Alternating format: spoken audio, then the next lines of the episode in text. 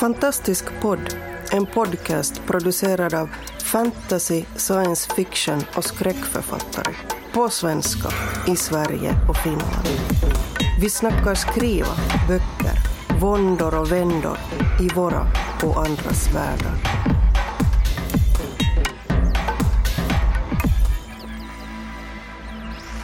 Hej och välkomna till ännu ett avsnitt av Fantastisk podd.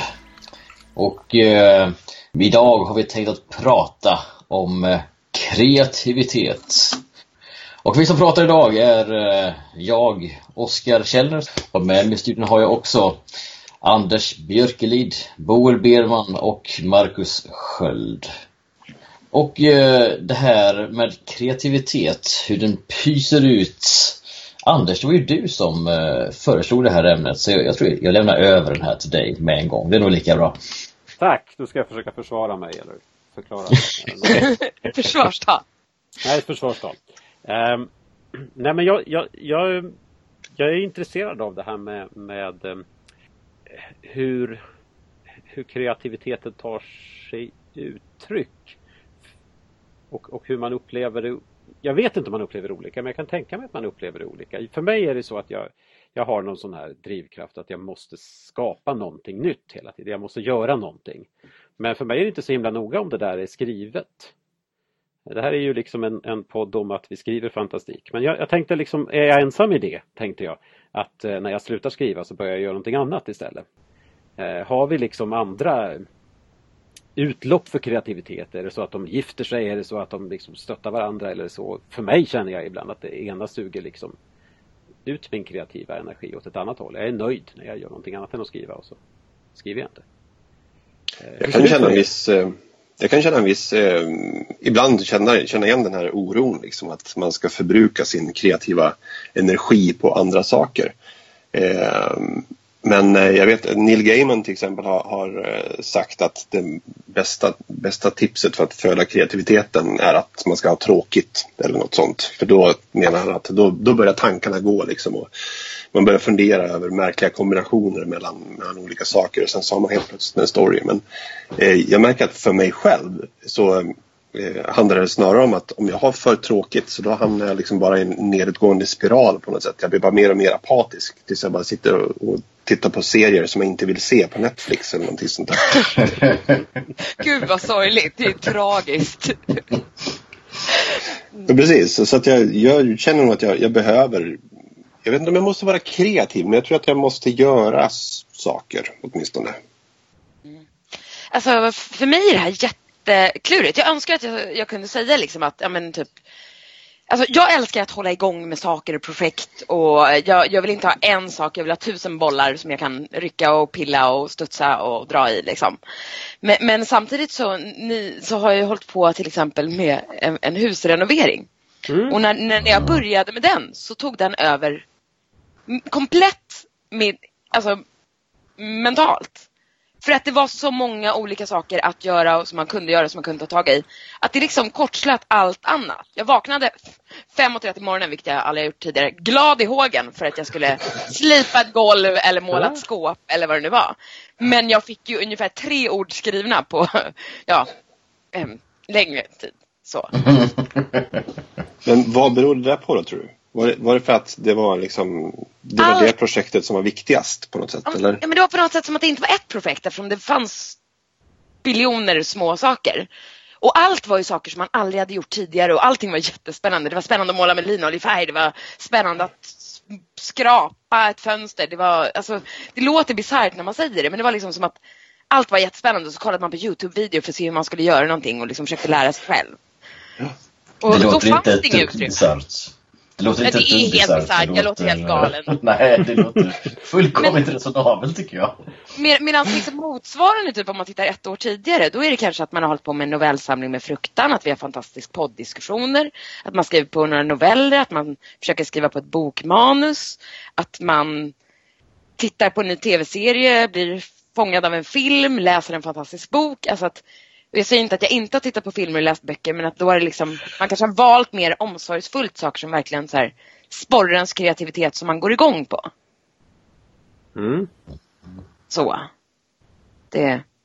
Nej, nu svampar jag. Du menar, nej, nej. Du kanske tidigare har valt grejer som alltså, sporrar din kreativitet, alltså grejer som på något sätt återverkar inom vad man kanske ändå skulle kunna säga din primära kreativa ådra med skrivandet.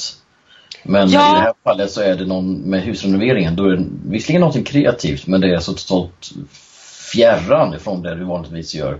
Så om du inte så att du ska skriva en bok om en uh, husrenoverare så har du liksom inte någon direkt användning av det du lär dig här. Är det så du menar? Eller kan det vara att det är ett, ett, ett, fysiskt arbete på något sätt? Att det blir två olika världar eller vad man ska säga? Ja men det var verkligen som det, som två parallella dimensioner. Där det helt plötsligt är så här, där man i vanliga fall, alltså, mitt jobb har varit framför datorn. Min, min hobby har varit framför datorn, liksom skrivandet har varit framför datorn, fantastisk podd. Alltså, eh, och att man då helt plötsligt gör någonting med händerna som man ser ett resultat av i den riktiga mm. världen. Det ju, har man ju nästan aldrig gjort sedan man liksom gick i grundskolan i träslöjden. Men är det inte därför som vi eh, ändå älskar att få se våra kära böcker i papper när de kommer? Jo. Där har ju på något sätt eh, ordet blivit kött. Alltså kan hålla cellulosan i våra händer och känna att lukta på det så känner att det här har jag gjort. Ja. Alltså, det älskar man ju. Jag vet alltså digitala eran och det är skönt med digitala böcker och så vidare. Men den känslan, alltså man studsar ju runt och liksom, är en blådår av lycka. Mm. Mm. Hålla i det, ja. Och du, ja. du Oskar är ju ändå ganska stark förespråkare eller användare av e-böcker också.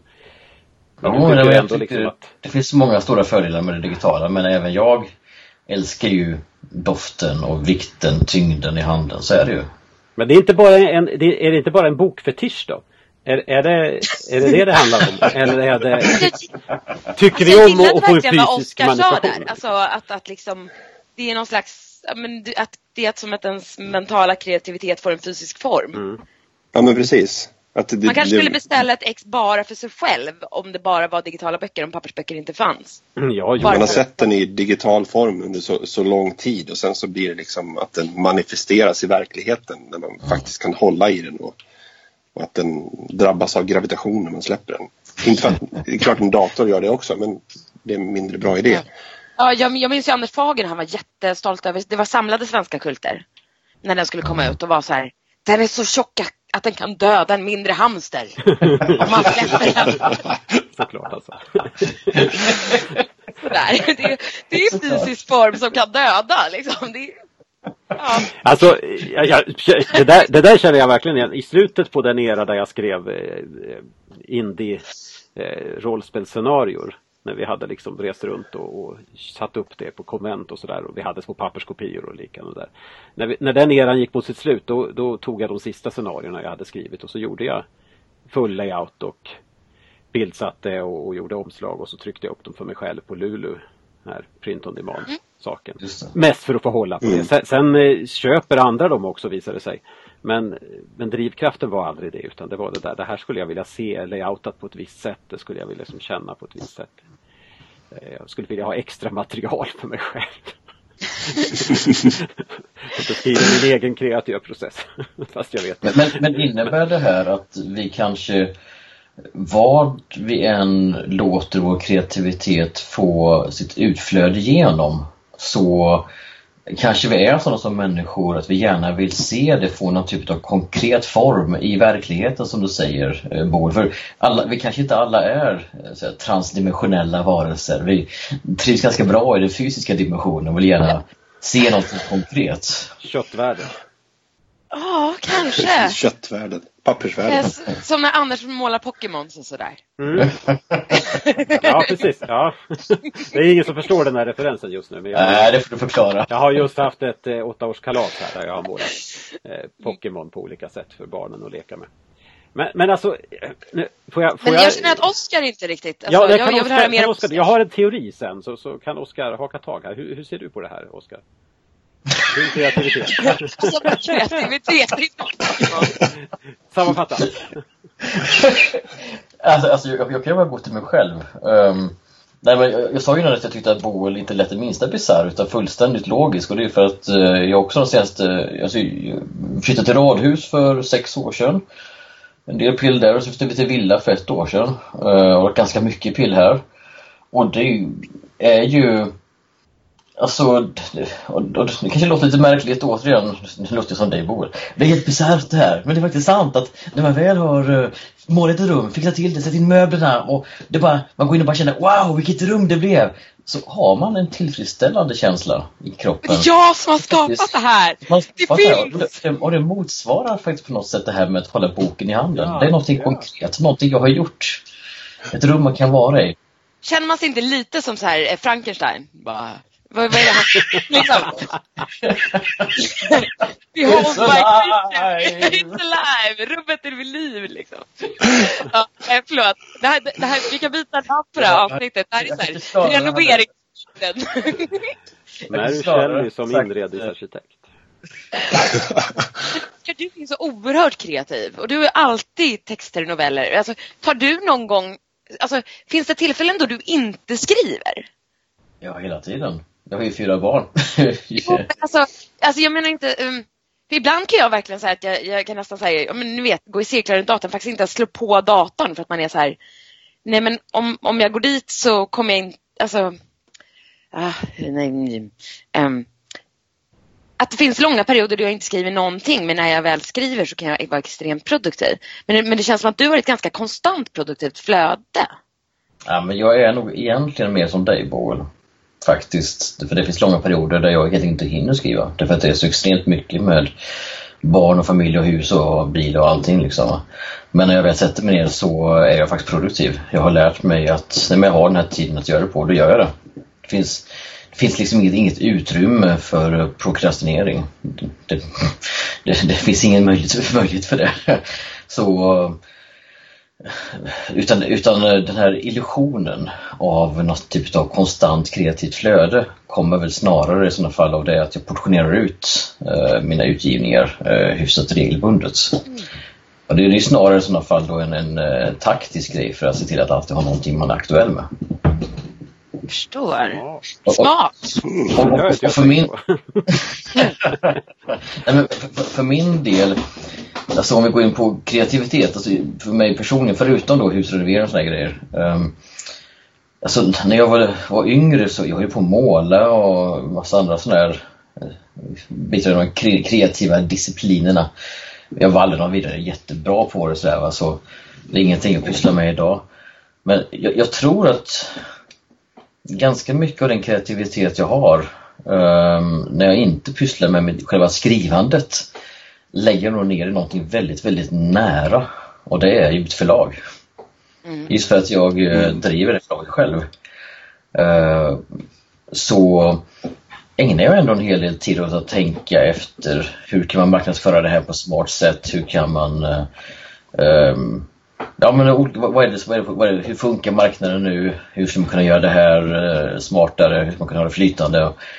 Det, och som det här då den här illusionen som jag tydligen då har lyckats bygga upp. Att jag ständigt är aktuell med någonting. Ja men det är en del utav den kreativiteten. Mm. Mm. Mm. Vi ekar varandra jag Boel. Ja. Samma sorts grymtningar. Eh, får jag... nu ska jag försöka ha någon sorts, någon sorts eh, teori här. Eh, för, för, för mig eh, det här kan ju vara väldigt personligt men, men jag, jag gör ganska mycket kreativa saker. Jag, jag är lärare, det är i sig ett kreativt jobb. Eh, jag, jag, är kreativ liksom dagligen. Eh, hitta på konstiga lektionsupplägg, konstiga lösningar för att få enskilda elever att liksom klara av saker de inte har klarat tidigare och underhålla dem på olika sätt. Eh, och eh, jag ritar och tecknar ganska mycket också. Men, men jag, har, jag har liksom en idé om att det finns en kreativitet som är den man har som huvudfokus också. Att det är den som man låter hjärnan lösa problem med när man inte är aktivt håller på med den. När jag började som lärare till exempel då var det ju det jag behövde tänka på dagligen. Hur, hur faro ska jag kunna komma på vad man gör i kursen Svenska C imorgon? Hur ska jag hinna med det? Och låga på mm. vatten och liksom drömde ihop hur det skulle gå till. Men, men när man blir mer rutinerad behöver man inte liksom den typen av, av tankar. Men skrivandet är en sån där sak som man ofta, jag menar, det är ju alltid problem med skrivandet. Det, det, är ju aldrig så att det liksom, ja men jag skriver en roman. Och sen stöter man inte Varför på någonting. inte? Nej, det hade ju varit roligt. Men, men, Ja. men, men det är ju ofta sådär, man, man tänker men nu fara och nu hamnar de i ett stängt rum och jag har inte beskrivit dörren. Hur ska jag komma på hur jag ska göra det här? Typ, typ. Bildligt talat. Hur ska jag kunna beskriva en dörr?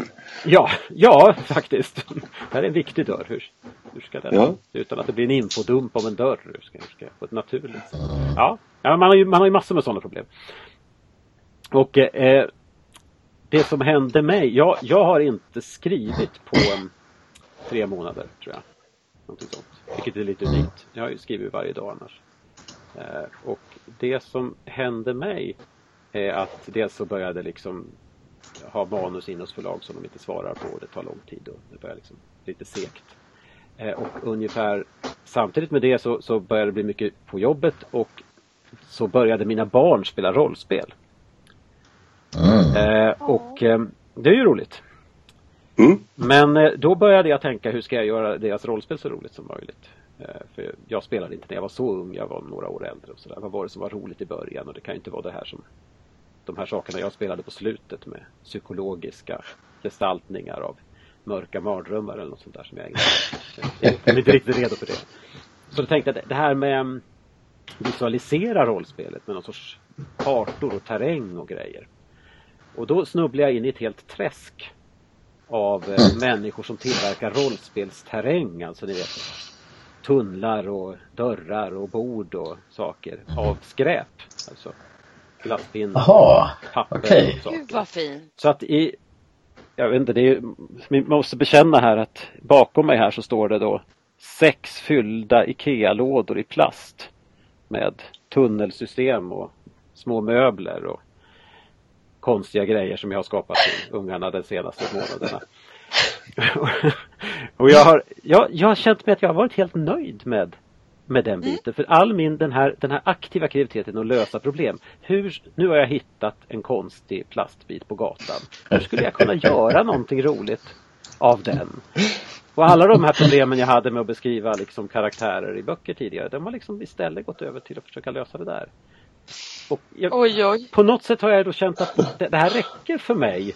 Ehm, och det, det är där jag tänker, kanske min kreativa energi är en sak och det här tränar ju kreativiteten. Men att här, den här tiden som man sätter hjärnan på standby och lös, lös de här problemen åt mig. Liksom. Mm.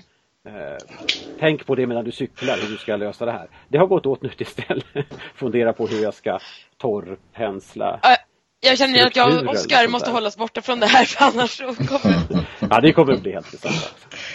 Det låter ju fantastiskt allt kommer det ta över. Ja, det låter Ja, ja men det är det som är farligt. Det, det är det ju. Men, men jag tänker liksom eh, eh, Då tänker jag, eh, kreativitet är ju en sak man kan göra av tvång eller för att det är ens jobb eller något sånt där. Men den här kreativiteten som är liksom lite mer lustfylld.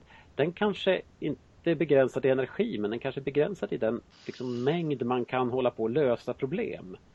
Och kanske också det drivet man har. Jag känner ju att jag Ja, tappar det- jag ju orsaken till att skriva på något sätt. Jag är nöjd med det här. Ja, Just- det är väl eh, Det är väl så att man, om man, man hittar den här grejen som man eh, om, om det är, är och det borde det ju vara eh, själva skälet till att man skriver och man får den, den eh, lyckan och den tillfredsställelsen från, från något annat håll. Så då är väl inte drivet att skriva lika starkt. Utan drivet är att skapa någonting. Ja, Eller låta, eller låta hjärnan hålla på och fundera över att lösa problem egentligen. ja. Ja, alltså upp, uppenbarligen så både jag och Oskar har väl också haft lite så fast ja, med andra. Mm. Alltså huset var, ju, huset var ju mina hur man gör med en stol av glasspinnar. Ja, ja precis. Lite Ja. mer användbart kanske.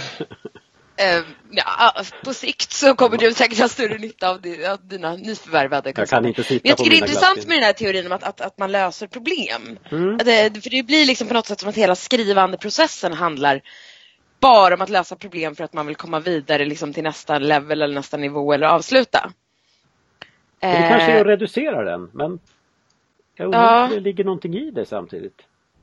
Eh, och jag, jag tror absolut att du har rätt att man har ett huvudfokus som man väldigt enkelt liksom, eller som man går in i och är engagerad av.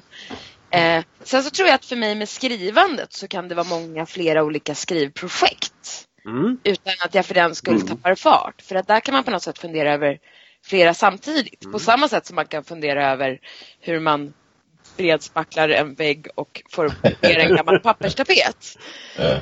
Eh, så att det på något sätt bara de håller sig inom samma mm.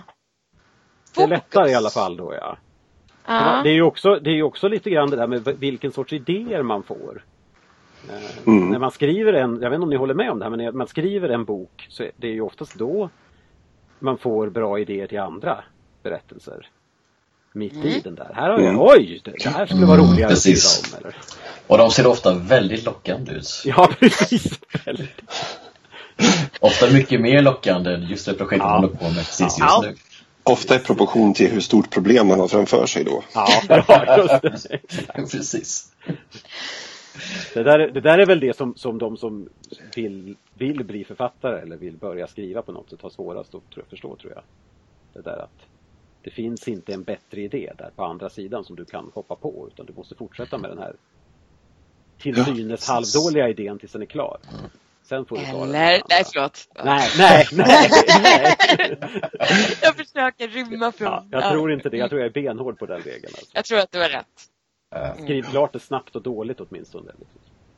Ja, fast där kan jag också... Okej, okay, där är... Okej, okay, det har inte riktigt med ämnet att göra, men just det här när jag ibland kan känna att det är bättre att skriva placeholder-text, alltså bara mm. så här ganska, alltså rakt av dålig text i en scen ibland för att förstå hur scenen någonstans någon slags grundskelettstruktur. Alltså jag har aldrig varit sån tidigare. I vanliga fall så har jag liksom hoppat den scenen. Men nu har jag liksom försöker disciplinera mig själv. Då kan det liksom en dålig text kan bli en bra text. Det kräver bara mycket mer arbete sen. Mm. Det, ja, men definitivt, då är det ju någonting där. Ja. Ja, precis. Så länge det finns en bra idé någonstans. Vidare, liksom. men, men vad är det som sporrar ens kreativitet? Vi har ju pratat om alltså dels själva den här njutningen när man är mitt i zonen, när man är kreativ och när man löser det här. Men vi har ju också just det här eh, Alltså när, när någonting är klart, när man håller den här boken, när man står i det här rummet.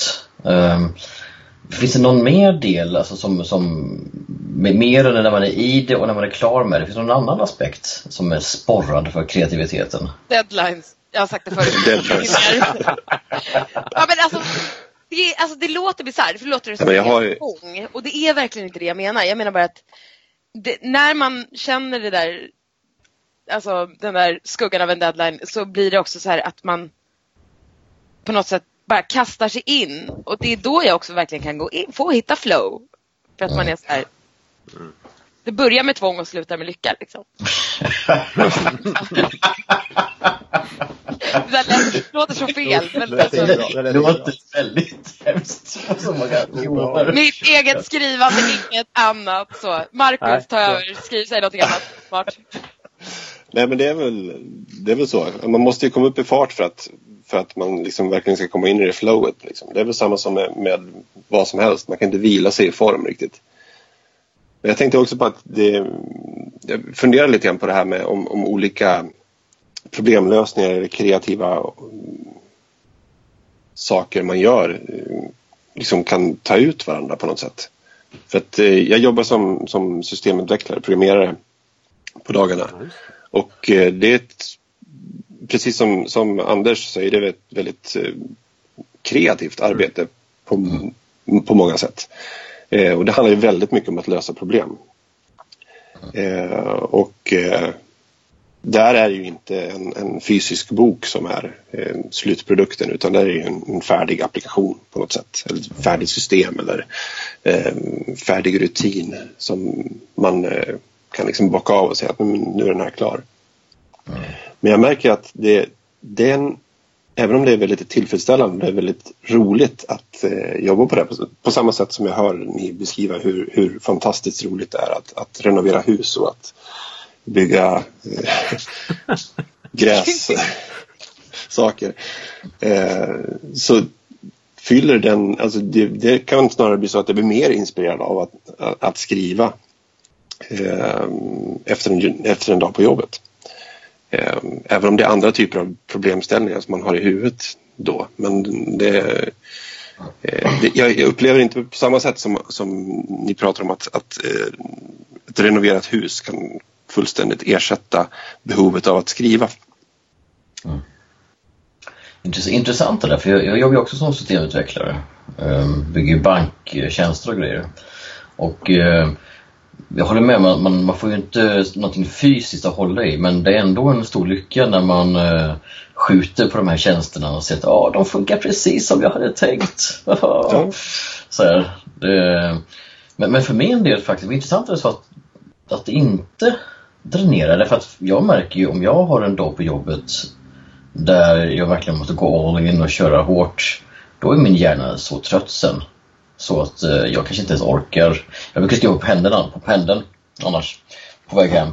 Men eh, har jag eh, löst massa problem och fixat och donat, kommunicerat hit och dit med olika mm, aktörer, då är min hjärna så slut sen. Så jag orkar inte. Ja.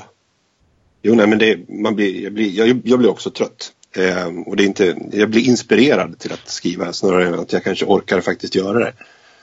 Mm. Det, det ah, är någonting med kreativa distinktion. Men det, det, det, där kan jag också känna igen. Jag, jag återvänder oftast till min, till min ungdoms eh, skogsplantering. Formerande år på hyggena i Älvdalen. Mm. Eh, när jag planterade skog på somrarna. Det var, det var ju ett jobb som, som var extremt monotont och icke-kreativt. Det finns liksom ingen kreativitet alls i det. Du ska placera plantan så långt från nästa planta, från förra plantan och det ska vara så djupt. Och det bara gå och kanske vara lite kreativ med vilken sten du ska placera plantan nära eller något sånt. ganska, ganska, och så 3000 sådana gånger om dagen. Ehm, så, men men det, det, ledde ju till att jag hade ju väldigt mycket tid att tänka med när jag gick där. Jag fick ju väldigt, väldigt mycket idéer alla de somrarna. Extremt full med storslagna projekt och planer. Men jag orkade ju inte genomföra någonting när jag kom hem. Eh, utan jag satt ju framför tvn minns jag och tittade på, på eh, brasilianska såpoperor. Som jag inte alls tyckte om utan bara, vad, vad är det här för någonting? Jag fattar inte vad det är Men, att, men, men då är, nu måste jag bara av ren nyfikenhet fråga, men blev det något av de idéerna sen? Alltså lyckades du på något sätt bevara idéerna så pass så att du kunde göra någonting Det tror jag definitivt. Det var alltså väl sådana efter där i, jobbet, ja. så att säga. Inte efter arbetsdagen utan efter jobbet. Snar, snarare några år senare. Jag skulle tro ah. att de hamnade i den här som jag brukar kalla komposthögen som, som är alla idéer. Mm. Som ligger och jäser mm. och, och, och, blir någonting. Inte vet jag om just de idéerna blev just något igenkännbart. Men de, definitivt tror jag att mycket stämningar och tankar och liksom idéer föreställningar kom ut ur det på något sätt. Eh, men ehm, men, men det är ju ändå, det är ändå precis det. Det finns ju liksom någon, det finns en fysisk gräns också för kreativiteten. Där. Det är inte bara det här att hjärnan måste ha ett visst antal problem den kanske kan hålla på att jobba med utan att kroppen måste, måste orka. Även om det inte är så jobbigt att stå vid en dator och skriva så det, måste man orka ställa sig och sätta på den. Mm.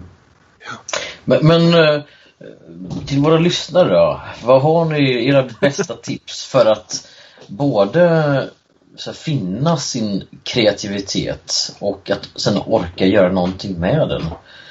Hur, hur ska man uh, försöka här, arrangera sitt liv för att uh, kunna få fram det här kreativa flödet? Om, om det nu är det man vill.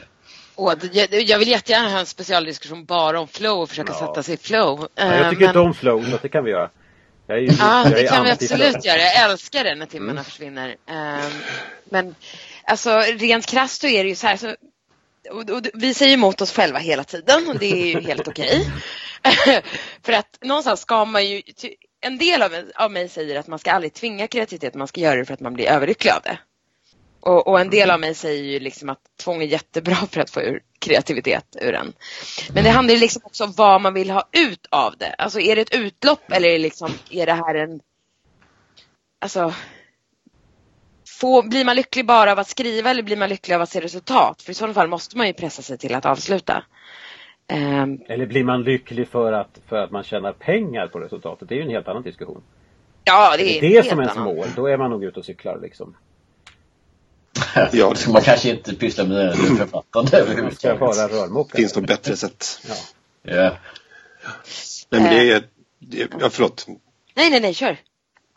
Nej, men jag tänkte bara på att eh, det enda som, som funkar för min egen del det är just det här och jag vet inte om jag skulle kalla det för tvång egentligen utan det är, jag har en, en rutin att jag skriver varje morgon och eh, det har jag utvecklat på något sätt så att det känns jättekonstigt om jag inte gör det. Det är en, det är en vana som är inväl, invand helt enkelt. Och vissa dagar så funkar det, vissa dagar så funkar det inte alls. Men bara det faktum att man sätter sig där och börjar röra fingrarna över tangenterna brukar faktiskt kunna hjälpa till att skapa lite inspiration och att eh, idéer kan börja poppa upp och som man kanske kan spinna vidare på sen. Det är ett jättegammalt knep och eh, all, andra har sagt det tusen gånger förut men det funkar faktiskt, tycker jag. Ja, alltså jag, jag, önskar ju att jag hade det här och jag tycker om att du bytte ut ordet tvång till disciplin som du sedan har förvandlat till en vana. Ja. Eh, att liksom skapa en rutin som ger en utrymme för kreativitet är väl bland det viktigaste. Mm. Eh, för mig så är det, det enda rådet att stänga av internet. För det funkar för mig. Det kräver en viss disciplin att darrande sträcka ut handen och stänga av wifi. Men... jag, jag är inte så modig. Eh, men det får mig att skriva. Alltså jag, jag, mm, jag är lite för lätt åt, jag ska bara kolla slösurf. Tid försvinner. Mm. Oskar, ska du? Um, alltså, jag, alltså jag, ärligt talat, jag vet inte. Alltså, ja men det är den, den ärliga sanningen. Jag har prövat så många olika metoder genom åren och mitt liv har också gått igenom så många olika faser. Um, där jag en gång till hade massor med tid och nu har jag väldigt lite tid. Och förutsättningarna förändras och jag förändras och allting förändras. Ehm, det enda jag egentligen vet är att jag har massa kreativitet inom mig och den bubblar alltid fram på ett sätt eller annat. Och jag gör det bästa jag kan för att ge den tid där jag kan. Ehm, men ja, det här med någon typ utav eh, struktur för att komma in i jag, jag, jag, tror, jag tror det är en muskel man övar upp um, i hjärnan. En switch man kan knäppa på. Um, jag brukar alltid få på det ganska bra när jag pendlar till jobbet. Um, jag, jag, har väl, jag tror jag har sagt det här förut, jag, jag brukar ju så, inte så ofta citera Jan Guillou men han har sagt någon gång så här att uh, inspiration är för amatörer. Uh, proffs uh, bokar in sin musa. Och eh, just det håller jag med honom om. Ehm, man får helt enkelt avtala tid och eh, sätta sig ner och göra det man kan. Ehm, men det innebär ju inte att man inte tänker på de här grejerna när man håller på med helt andra saker. Det finns ju disk och tvätt att plocka och då kan man ju tänka på, på eh, ja, hur var det nu med den där vampyrjägaren? Skulle jag... ja, det, det finns en hel del tid att slå ihjäl när man uh, har ganska många vampyrer man hinner grubbla över när man ska vika uh, femåringens kalsonger. Jag tror, tror väldigt mycket på att det är en muskel som man övar upp. Att uh, ju mer man övar på sin kreativitet desto lättare är det att få fram den. Mm.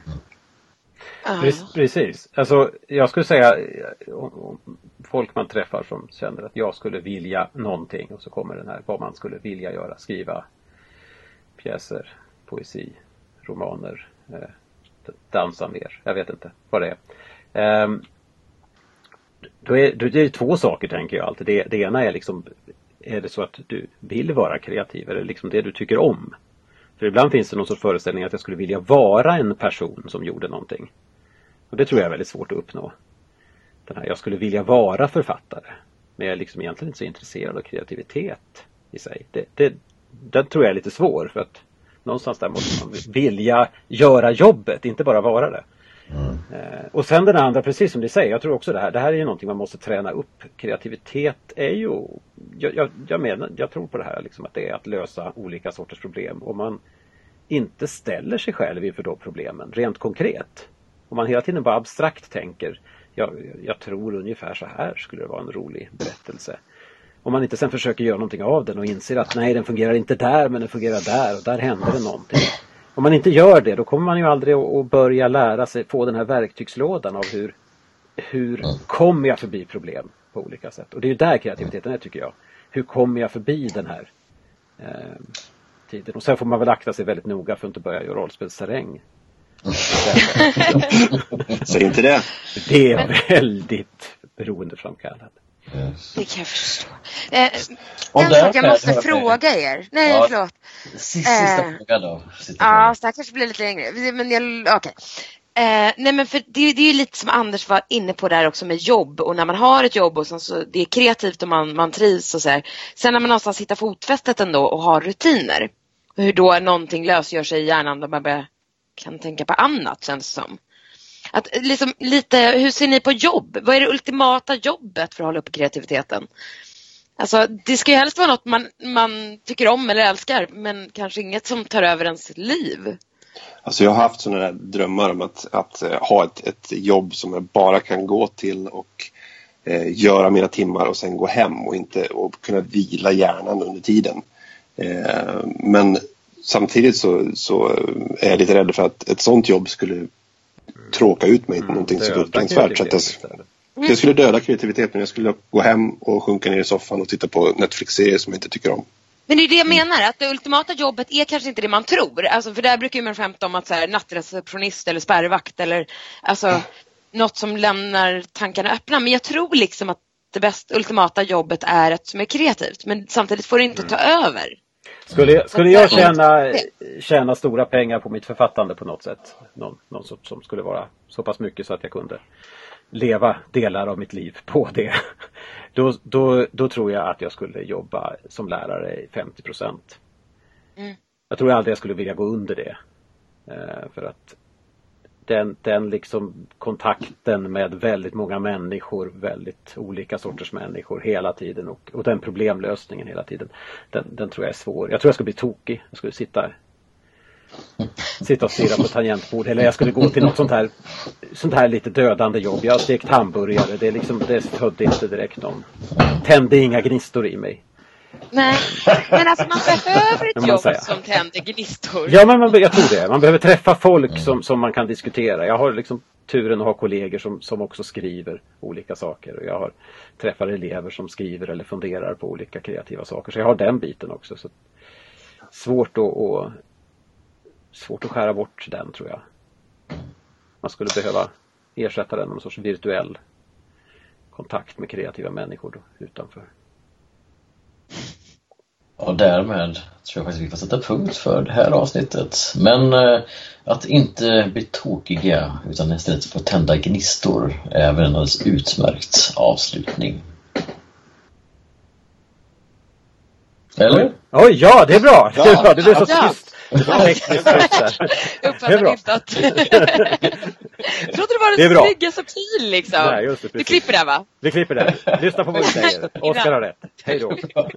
Hej då. Hej då. Hej då. Du har lyssnat på Fantastisk podd om du trivdes i vårt fantastiska poddsällskap och vill ha mer så hittar du äldre poddar och information om oss som deltar på vår hemsida under fantastiskpodd.se och på vår Facebook-sida Fantastisk podd.